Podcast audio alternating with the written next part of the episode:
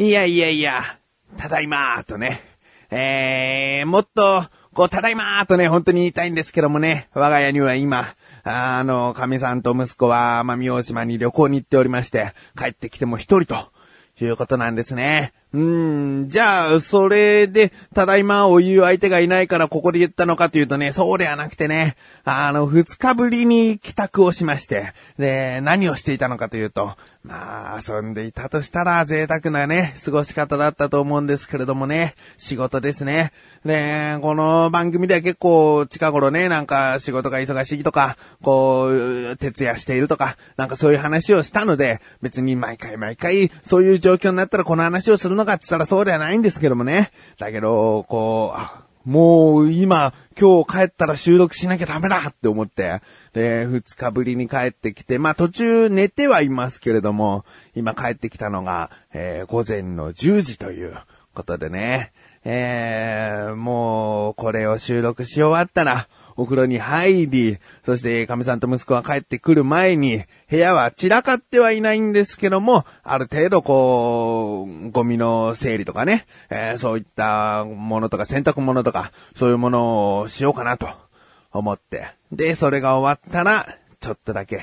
眠りにつけるという状況ですね。えー、まあ毎回こう本当にね、仕事が忙しくて今朝帰りでみたいなことを言っても、聞いてらっしゃる方は、もしかしたらこれから仕事に向かう方々かもしれないし、もっともっと大変な思いをして帰宅してきた方かもしれない。ね。自分なんて大したことないんだと言い聞かせてですね、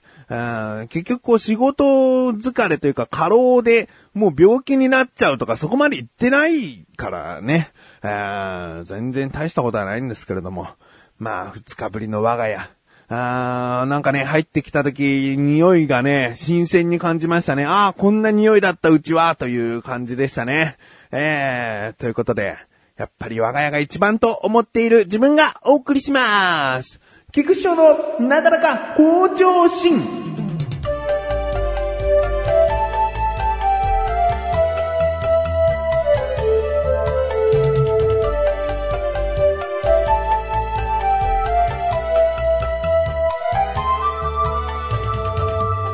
えー自分にはですね、兄がおりまして、で、三つ上の兄なんですね。なのでまあ、それぐらいの年が離れているとなると、小学校とかまあ、小さい頃なんていうのは、一緒に遊ぶということもしてきたぐらいの年の差ですね。うん。で、今兄は一人暮らしをしていて、えー、調理師をしているんですけれども、まあ、自分がね、最近徹夜続きの中、兄から電話がかかってきて、で、何ですかと。うーん、何の用ですか？まあ、仕事してる時ね、電話かかってくるともうそんなテンションで、何ですか？って言ったら、あの、お願いがありますと。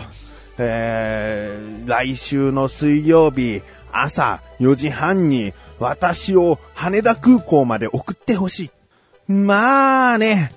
まあ、兄というのはね、こういうところがありましてね、もちろん免許は持ってるんですよ。免許は持ってるけども、まあ、羽田空港から旅行に行くというね、ことであれば、車で行くと、車を羽田空港に置いていかなければいけないとかね。まあ、そういうこともあって送ってくれということなんですよ。だけどね、このね、兄というのは、まあ、この弟をね、こき使ってきましたね。えー、なんか、今とは違う職場で働いてた頃はもう、ほぼ、ほぼ毎日駅まで車で迎えに行くというね。えー自分がアルバイト終わって、で、友達とこう話してる時に電話がかかってきて、今、〇〇駅着くから迎えに来てっていうのをね、本当によく無償であれだけやっていたなと思いますね、自分でも。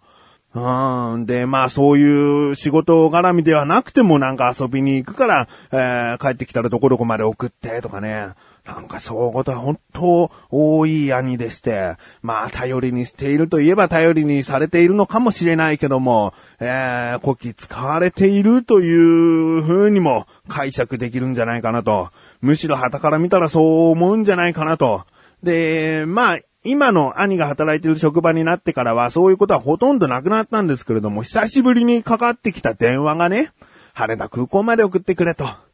いうことで、まあ、朝4時半にはこう出ないと、その、もう飛行機の始発に間に合わないと。えー、どうやら飛行機の一番最初の便を取っちゃったみたいで、で、じゃあ前日の深夜12時ぐらいから終電で電車で羽田空港まで行って、羽田空港で仮眠をね、4、5時間、あもうちょっとかな、6時間ぐらい通って、で、飛行機の乗る時間に起きていけばいいじゃないかとね、思う方もいると思うんですけれども、兄の仕事はね、えー、だいたい深夜3時から5時ぐらい、まあ、詳しくはわからないけども、とにかく朝方終わるんですね。なので、前乗りができないと。いうことで、まあそっからね、電車の始発じゃ間に合わないから送ってくれと、もうどうしようもないよね。もうちょっとこう、なんかね、えー、方法があれば、そっちにしろとも言いたいんですけれども、まあそう言っちゃうとね、タクシーで羽田空港行くのかとかね、えー、まあそういう風になっちゃうんで、確かにこれは協力してやらなければいけないなと思いました。うん。で、兄もですね、今回ばかりはね、かなりこう丁寧にこうお願いしてるんですね。もう、そうですよ、タクシーなんかで行ったらもう、タクシーなんかで行ったらもう何万もかかっちゃうんで、ここはもうね、絶対に、こう、お願いしたいという気持ちがね、兄からビンビン伝わってきて、で、もういい、いい、行くよ、つって。で、その当日になりました。で、当日4時半ぐらいに電話がかかってきて、迎えに来てと言って迎えに行ったらですね、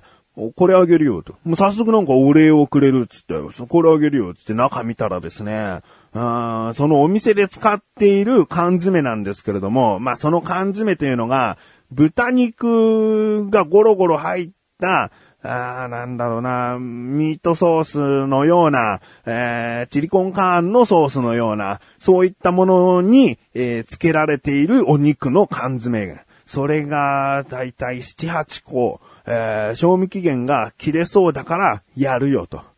言ってですね。えー、まあちなみにそれは家に帰って一缶食べてみたんですけれども、まあ、こってこての、こう、お前は好きだろうみたいなアピールが強い缶詰でしたね。えー、確かに、こういうものが大好きな人はいるけども自分のね、自分はそんなに好物のものじゃなかったよ。ここで言っとく。うん。毎日食べたら絶対飽きるやつじゃないかってね。ここでは言っておきますけれども、まあその7、8個の缶詰をいただきまして、で、まずですね、兄がなぜ羽田空港に行くのか、もちろん旅行なんですけれども、どこに行くか、えー、沖縄の宜野湾市というところがあるんですけれども、その宜野湾市で、横浜 DNA ベイスターズがキャンプをしているんですね。で、そのキャンプを見に行くという旅行なんですよ。ああ、羨ましいなと、自分もこのまま仕事を投げ出してね、羽田空港なんかに来ちゃってるんだからそのまま、えー、飛行機乗って沖縄行きたいなとも思ったんですけどね。それはもちろん無理なことで、えー、いいな、いいな、つって。でも、師匠さんがせっかく今回送ってくれてるから、ちゃんとお礼はすると言ってくれてですね。で、まあ、30分ぐらいで早朝なんで羽田空港に着いたんですね。で、5時ですよ。で、5時で出発が6時だって言うんで1時間暇を潰さなきゃいけないよって言うんですね。何？羽田空港で誰かと待ち合わせしてんじゃないの？って言ったら、いや、一人で行くっつって。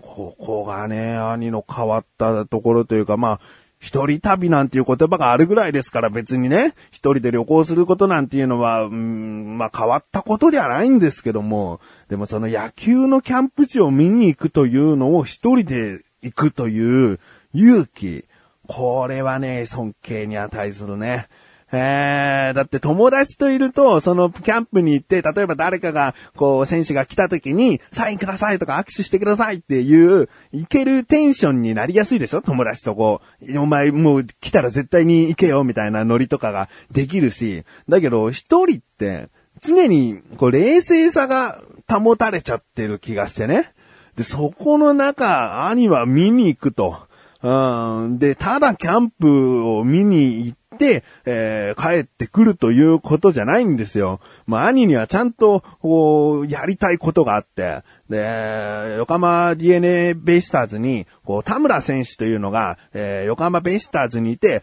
で、福岡ソフトバンクホークスに行っちゃったのが、えー、今回帰ってきたんですね。で、その帰ってきたということで、前から持っていたベイスターズのユニフォーム、田村のユニフォームに、えー、田村選手に、こう、サインしてもらうんだっていうのはね。で、あとはまあ他にも三浦大輔選手のユニフォーム持ってきて、で、三浦選手にサインしてもらうんだみたいなことを言ってるんですよ。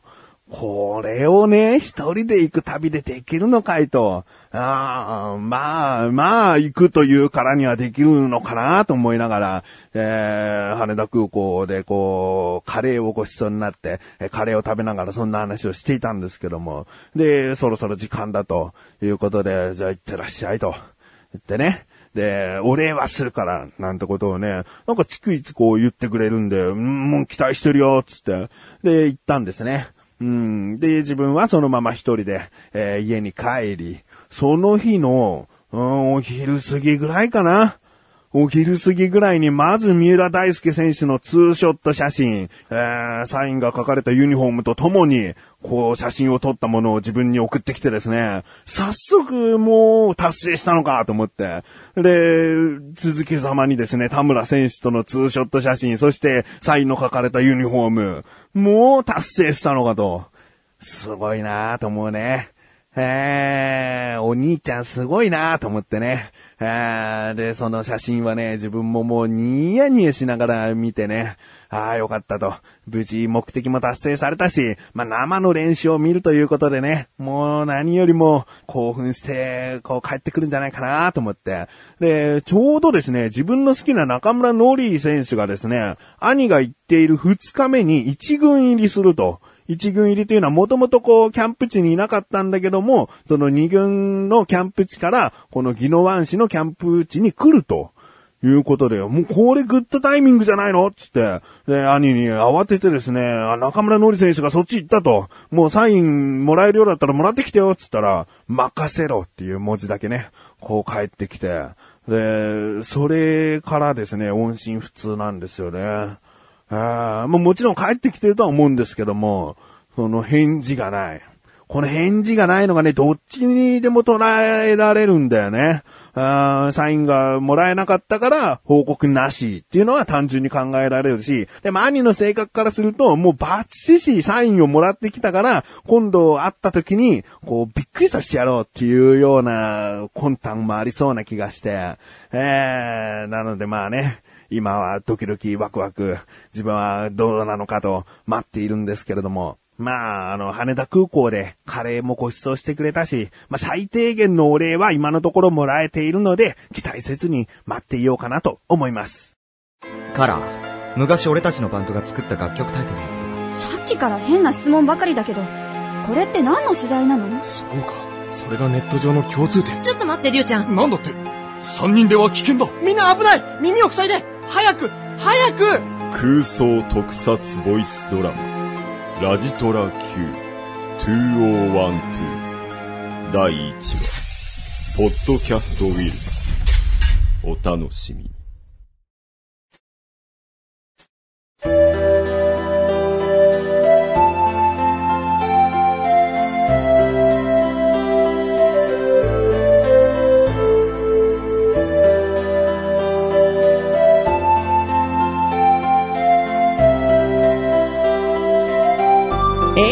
です。そしてすぐお知らせです。このなだらかご写真が配信されたと同時に更新されました。小高菊池の小田カルチャー聞いてみてください。今回はですね、えー、小高祐介が伊豆に行ってきたという話でお話ししておりますし、あとはですね、リスナーさんからのメールにより、キッシュという、キッシュという食べ物の話をしたりしてますよ。気になるという方は、ぜひぜひ聞いてみてください。そしてもう一つ、リンクページから行けます、アスレチック放送局の中にあるクチレサラジオが月1更新でこの度更新されました。えー、今回クチレサラジオはですね、えー、まあ改めて、